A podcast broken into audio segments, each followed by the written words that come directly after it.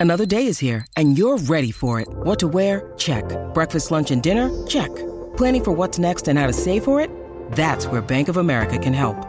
For your financial to-dos, Bank of America has experts ready to help get you closer to your goals. Get started at one of our local financial centers or 24-7 in our mobile banking app. Find a location near you at bankofamerica.com slash talk to us. What would you like the power to do?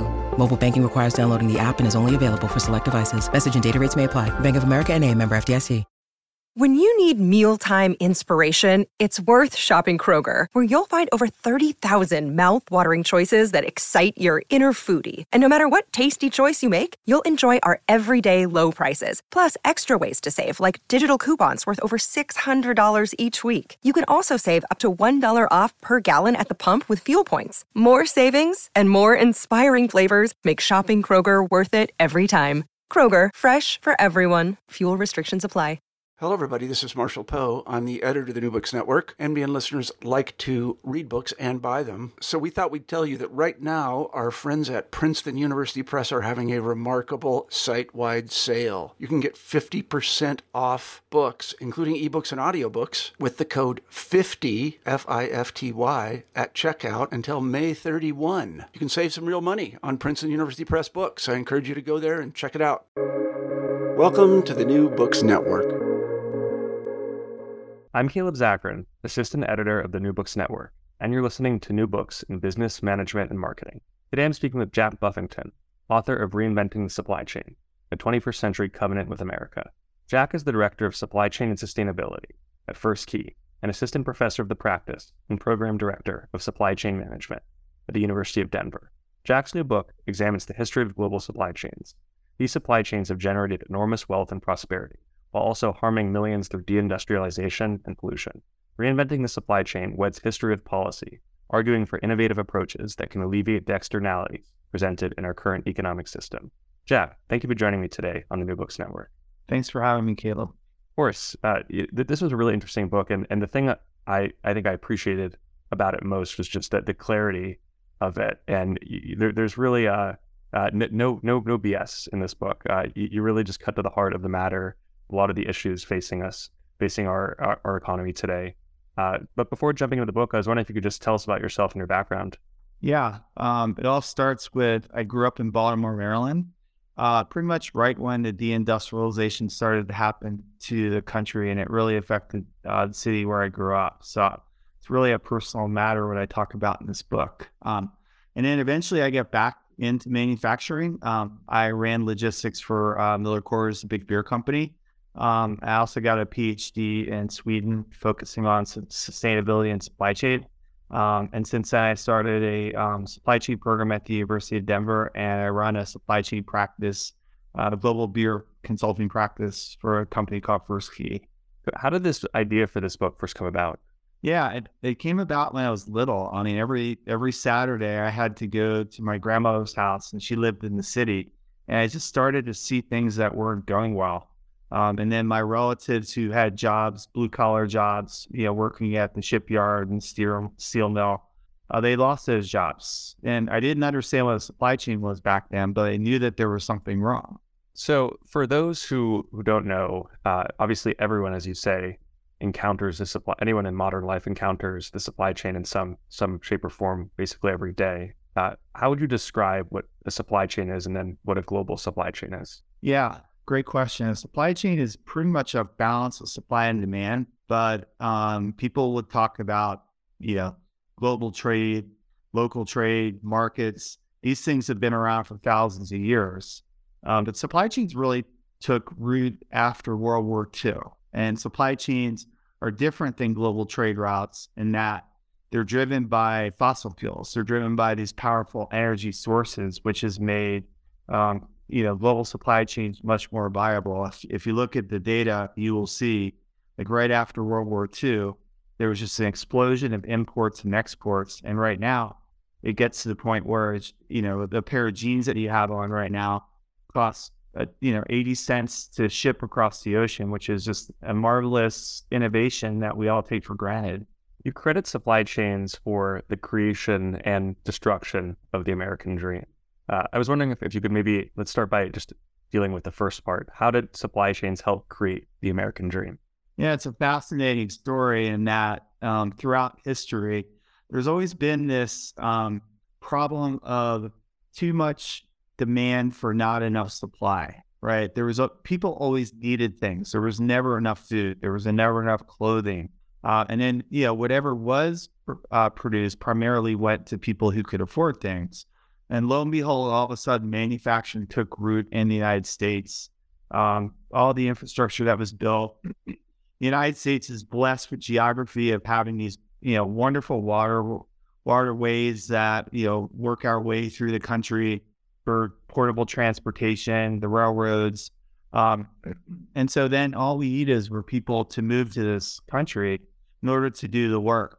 Um, so immigrants came from all over the world to participate um, and have this American dream where you could live a middle class lifestyle um, by being a blue collar worker. You didn't have to own capital. You didn't have to be rich. You just had to work hard.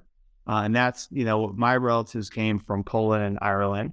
Um, and, you know, I just hear these stories about like how, you know, my, my dad was able to go to college and, you know, we lived this great life due to these supply chains. It, um, it was the, the, the road up production, you know, balancing out with consumption. So the more we were able to produce, we had this multiplier effect, which uh, you know, Ford Model T, where you know workers would make the car, and all of a sudden the cost of the car would be cheaper.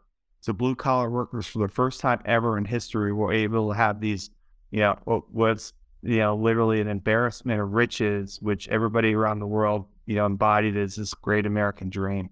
Today in the news, we, we constantly see stories about the confrontation between uh, capital and, and labor. Uh, and, and what, what you really get into is that there was this period of time when both capital and labor did well, and actually capitalists were cared a lot about, or or not all of them, but many of them did care about the the, the well being of their laborers. So I was wondering if you could talk about uh, this perspective on the importance of of labor doing just as well as management. Yeah, uh, and and what's interesting about this whole story, Caleb, is if for anyone who studied economics, you know, the the uh, Adam Smith is considered the father of, of modern day capitalism, and he's really bastardized now. Like a lot of people like attribute Adam Smith to free market economics, um, which is some people consider to be unfettered capitalism, which leads into this imbalance between supply and demand. Um, but if you think about what happened back in his day, uh, was the mercantilists who um, hoarded wealth. You know, he used wealth to create more wealth. Uh, what he was against was that, and his whole purpose of political economics was to try to deploy capital in a way where it would do the most benefit for people to create this multiplier effect. And he talked about this in 1776, and it took a couple hundred years due to fossil fuels for this to be enabled. Um, and you know, if you think about it, uh, like it's really a misapplication of globalization to uh, to do what we're doing today, which is exactly what happened during Adam Smith's time, um, and it's happening all over the world. I mean, it's not just happening in the United States. Uh, next week, I'm going to China, and they have the same problem there. It's just a, a misapplication of capital that, um, yeah, actually prevents growth for all the segments of the population. So, I, you know, having worked in supply chain this is really the the infrastructure of how these things work properly. And so when the supply chain is misapplied, and I call it, you know, globalization is spiky through um, through um, through the supply chain. All you're really doing is is you're benefiting consumers and investors without balancing that out for workers and citizens, and and that's where things will just degrade. Before getting into into the uh, you know the collapse of the American dream, uh, as you sort of are alluding to at the end there.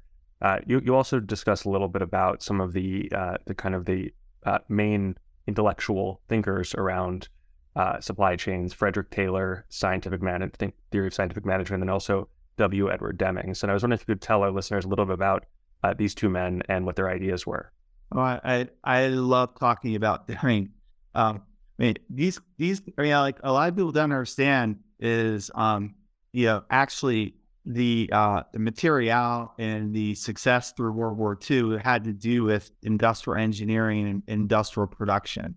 Um, it really comes down to standardization of how you how you make things, and so uh, you know it it gets a little bit of a bad name because people believe that standardization leads to dehumanizing workers, and if you misapply it, that's absolutely the case. Um, but in reality, for those of us who've worked in manufacturing, we know that the best way to utilize industrial engineering and these practices that people like Deming and Frederick Taylor talked about is culture. Um, I work for uh, for Coors, Miller Coors, Molson Coors, and we we really practice these industrial engineering practices to improve how things got done through work standardization, you know, improving safety and everything like that. It was all about culture. Uh, and that's what I love about this. Um, it gets a bad name because a lot of companies have misapplied it and used the numbers as a way to um, to create this imbalance that we talked about. Um, but I love like the story of Deming where he um, tried to apply these principles after World War II with the American auto worker automakers, and they didn't want to talk to him. So he went to Japan uh, and he worked with uh, Toyota to apply these practices. And the, the Japanese loved it. It was just a total embodiment of their culture, of re- the respect and and and everything like that. Um, and then he came back to the United States, and he just he called the United States the least developed country in the world. At the time, we were by far the largest economy. And he was trying to make this case of you know the poor industrial engineering culture problem that we have in our country um, that you know really focuses on short term cost instead of long term value. So I could talk about this for days. Yeah, so it, that's sort of interesting that that problem, you know, to to a certain extent, you could say that that his critiques maybe were uh, uh, eventually, uh, you know, he was right in a sense about the the way in which the you know the deindustrialization would impact American workers. Uh, there was a, a statistic that just jumped off the page to me, where you where you say in 1980, Flint, Michigan, had the highest median income for workers under the age of 35, uh, which just seems is the opposite of what what Flint, Michigan is today. So I was wondering if you could get if you could then you know get into a little bit about just the the, the impacts of deindustrialization, why this happened. If this is what the the market says is best, why would deindustrialization occur? Yeah, it's a real tragedy. Um, you know, like I mentioned, I, I grew up in Baltimore and you know I lived there for a long time, and just a part of that urban you know, play. Um, I actually visited Flint and I met with the mayor at the time, Karen Weaver, and we talked about what was happening. And basically, yeah, uh, if we just talked about the Flint story, is uh, they just left town. I mean, General Motors just left town. They moved out uh, in the suburbs. Um, they they damaged the Flint River uh, and didn't repair it. Um, and then what happened was because all the the revenue left the city because there was no business there, the city went bankrupt the state had to take over the city. And in a cost cutting measure, they moved their water source from Lake Huron to Flint without going through any sort of, you know, mitigation studies, trying to figure out if that was a safe way of solving the problem. Um, and the stories, you know, you think about the stories. That's that's a story that's out there in the news. Um, my hometown has been decimated. There has not been anything. You know, people left town.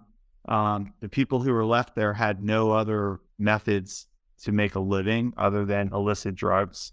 Um, in my career, I've done a lot of traveling around these rural towns. Um, you know, at, because I work for a national company, and I visit these small towns, and there was nothing there, right? Because the the textile mills left, the the uh, the forestry, the coal mines left, and the problem wasn't that that happened because that was just bound to happen with globalization, the United States was, you know, after World War II, the only big industrial country, you know, left standing.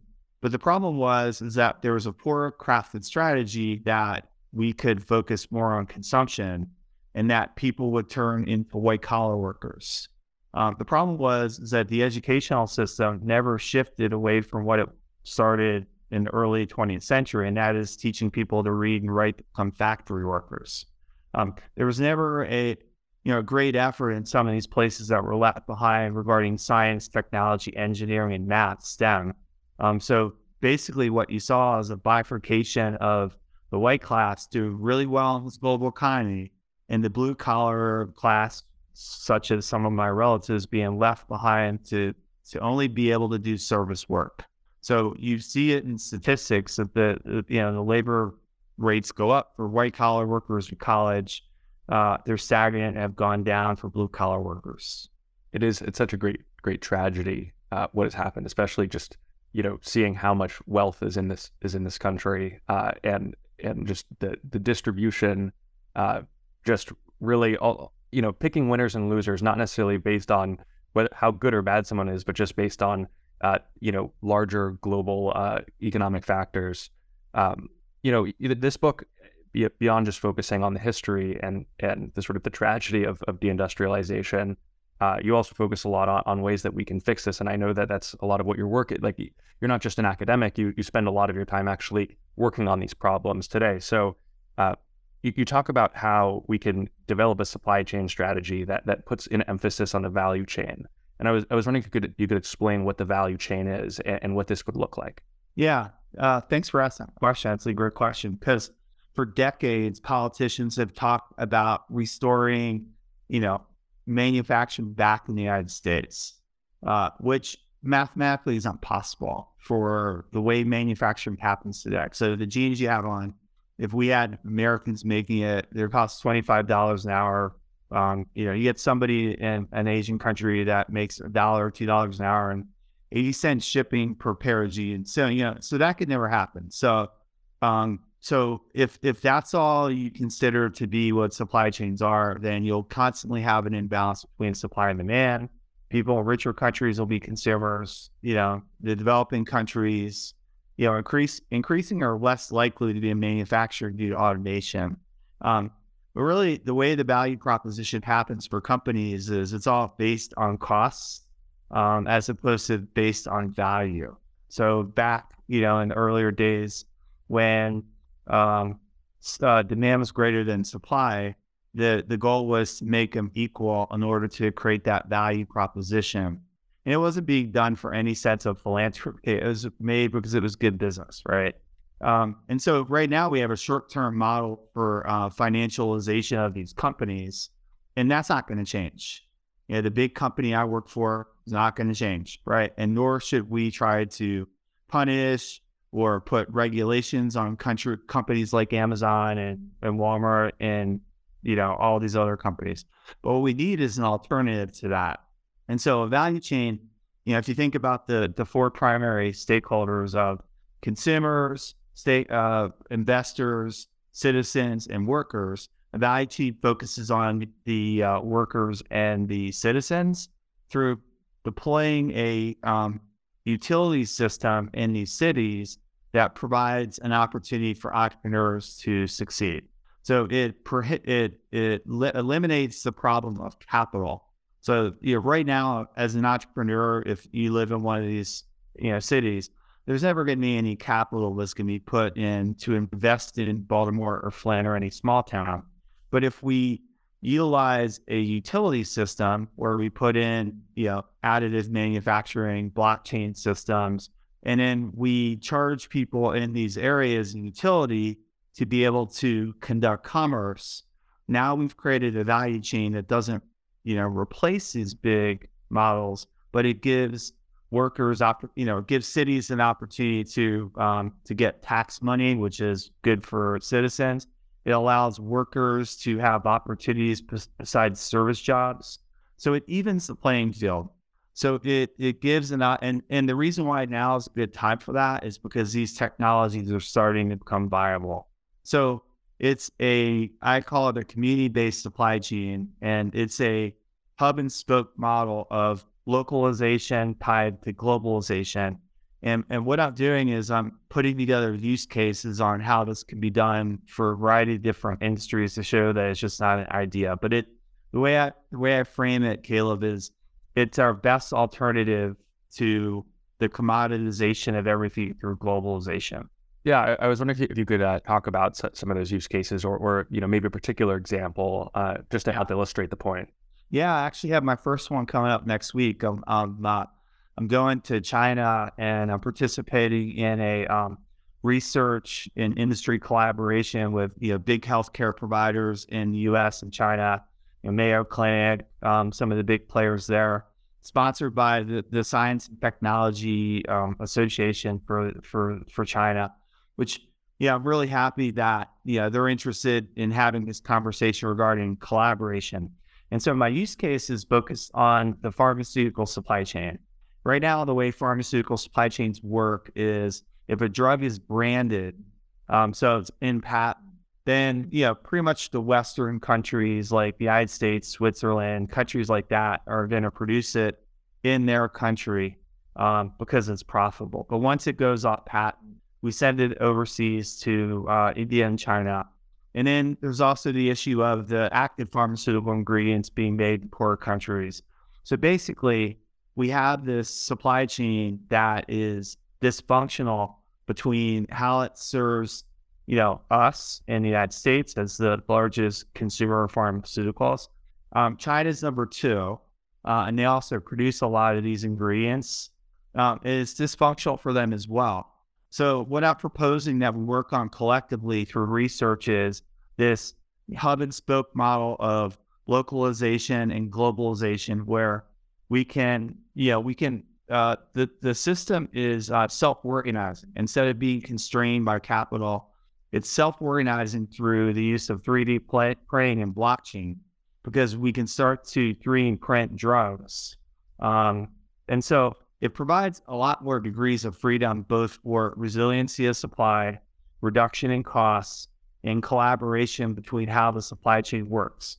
And I was really excited uh, when partners over in China wanted to work with the United States on this because this is an area, healthcare, that you know our two countries should collaborate on. There's plenty of areas that we, you know, we're at each other's throats, like semiconductors and mm-hmm. defense, but areas like healthcare is is a great area where we can work together. So that's that's my first use case that, that I'm presenting next week. What does that mean for for like local governance? Is that does that mean that that cities and local towns uh, in, in your view, will need to become uh, more concerned with global affairs, um, or or is it you know local cities are going to kind of focus on regional regional issues? Like how, how do you see uh, the role of, of, of, local governance changing? Yeah, so uh, I'll give you an example. When I went to Flint, is uh, talked to the mayor there. She was pretty much between a rock and a hard place. Um, yeah, just didn't have enough money uh, there really wasn't a tax base there. Um, but you know, if we use that same city as an example, used to be a hub of um, American uh, auto making. Uh, so imagine if in that city they created, you know, for certain parts of a car, um, you know, they created a hub focusing on um, additive manufacturing, which is 3D printing, to, beco- to become a part of the the global automotive supply chain you know, focusing on this area, right? And so, you know, I give an example of how Flint can focus on cars. You know, Baltimore may focus on um, healthcare because Johns Hopkins University is one of the greatest, you know, medical universities in the world.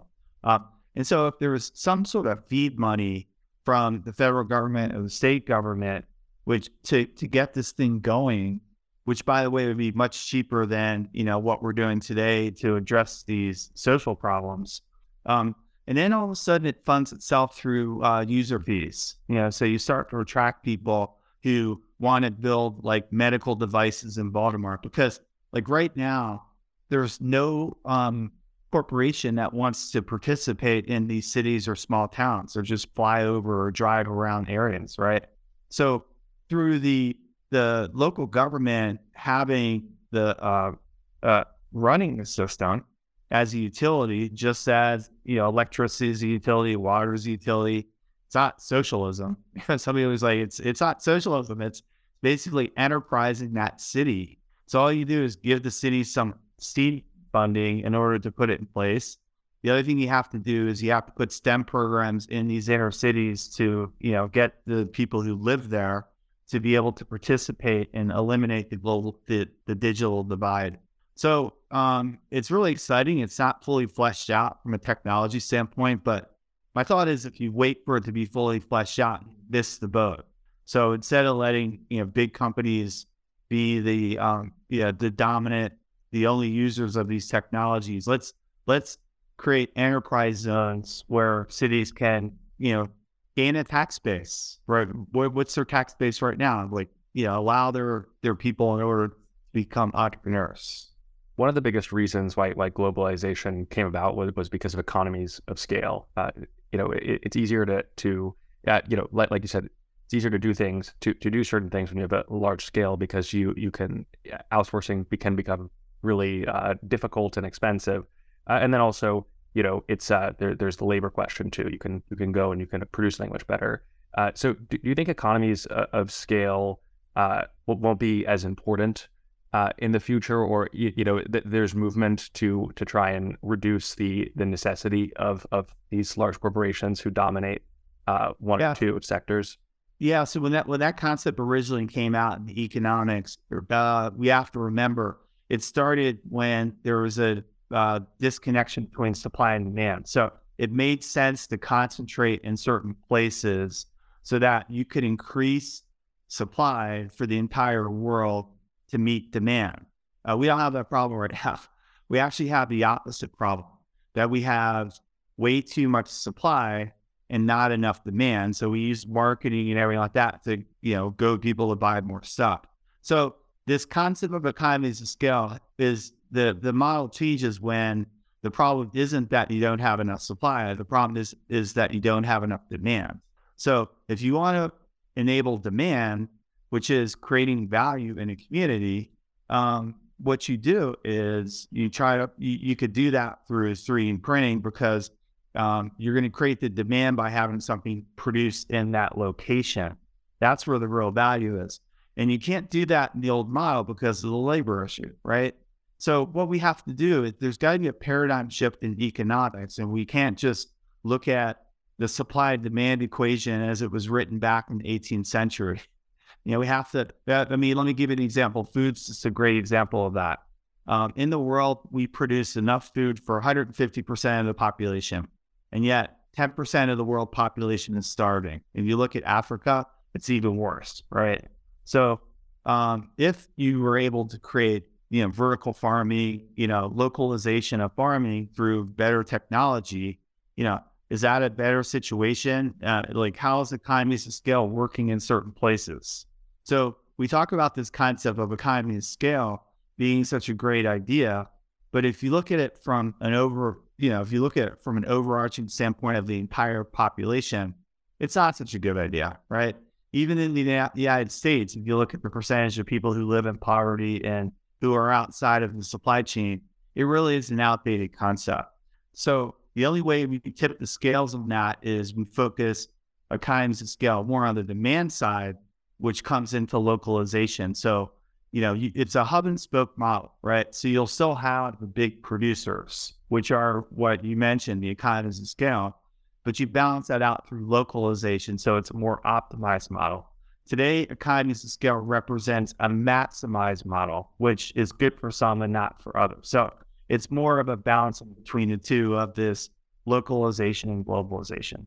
There, has been a lot of uh, you know talk recently with the CHIPS Act and the Inflation Reduction Act about uh, reshoring in the United States and and maybe a, a shift towards uh, reindustrialization. Um, and I and I was wondering if these sort of movements uh, are in line with with some of the, the ideas that you're advocating for, or if they're if they're different, and if so, how? Um, well, I mean, they they definitely are uh, because I think what you're hearing here is our economy is becoming more digitized. More digital, STEM based economy, uh, and so when the United States look looks what's happening, I mean, like, yeah, the United States didn't really care that much when we shipped making clothes overseas and stuff like that. But now, when you start talking about you know concerns of national security related to semiconductors, it's a different issue. It's totally a part of this, right? Uh, but what it also needs to get into, Caleb, is a diversification of what we consider manufacturing to be. So, you know, a microprocessor or a computer is, per, you know, there's it's not just the chip itself; it's the whole pro, you know, project of making the computer and everything like that, which requires different types of labor, right? So when we talk about semiconductors, if all we talk about is moving it back here and having a bunch of PhD kind of like people like that to make it, we've just kind of missed the point. What we need to do is create a STEM economy for everyone, right? So people like you and I will be a part of that, right? We'd be a part of, you know, design and, you know, advanced manufacturing. But yeah, what about the other people becoming a part of that when it comes to the casings of the computer, you know? So so creating this more diversified aggregate economy where, you know, semiconductors and STEM helps everybody, right? It doesn't just help, you know, the the white collar people who already are doing well. So I appreciate the national security thing, but I don't think it goes as as far as it should go. I think it should be further encompassing. This is a maybe a, a more uh, general question, just about uh, people's uh, views about you know a free market economy versus a you know more more government involvement. What what you sort of think is the you know the the future of how we should think about the relationship between the state and the economy, whether or not you know we should still in the United States strive for uh, you know free market principles, or if there's like in these you know beyond just these um, national security concerns, instances where there does need to be a bit more centralization. Yeah, it's, it's a uh, it's a bit of a false narrative. Uh, you know, the argument of free market economics versus government involvement. Basically, it's an issue of one large institution versus another large institution, right? Um, and that's neither one of them are what I'm talking about relative to encouraging innovation, right? So I look I look at the large corporations; they're going to be who they are. they they don't have any sovereignty, right? So that they they're focusing on shareholder wealth. We're not going to change that. When I was a corporate leader, I had to focus on, you know, our shareholders, right? And that model is not going to change. Um, it, but the alternative to that is not big government. The alternative to that is government enabling individuals and communities. That's that's how. And by the way, that's how we win in a global model because that's what's great about America, right? So for us to succeed, you know, is it's it's not about you know it, you know making making this you know, making the government run these things. The government should be in place to enable innovation. And yeah, innovation has always happened at the individual and the community level. Problems are solved community by community. Even the whole sustainability prop should be solved, you know, you know, using you know more localized solutions. So I think that's where it gets into this really dangerous ideological false narrative of one person screaming for against big government and one person screaming against big business.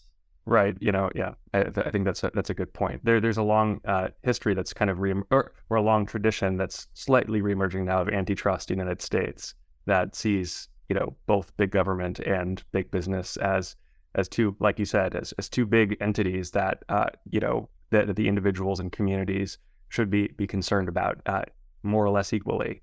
Um, right.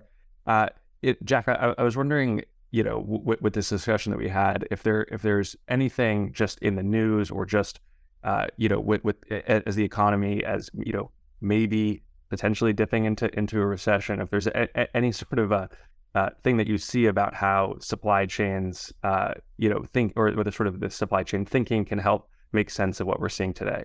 Yeah. Um, so really, our industry is focusing on structured problem solving, and um, you know what what people need to understand about supply chain professionals like what I was. So we learn these industrial engineering principles, um, and we're fantastic at problem solving.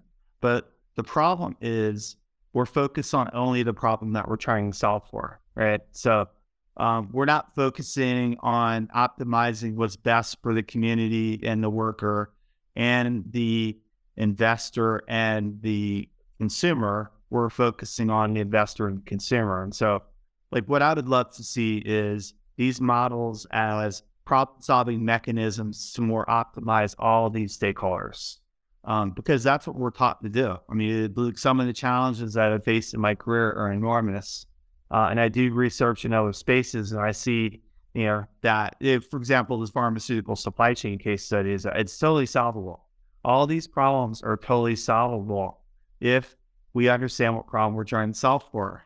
And we can't have an economy in the United States that is only driven based on consumption. We've got to understand the value of balancing supply and demand for for what's best for workers and consumers. And I think you know, too many people after COVID said, "Oh my gosh, the supply chain's broken." It's like, no, it's actually been broken for decades.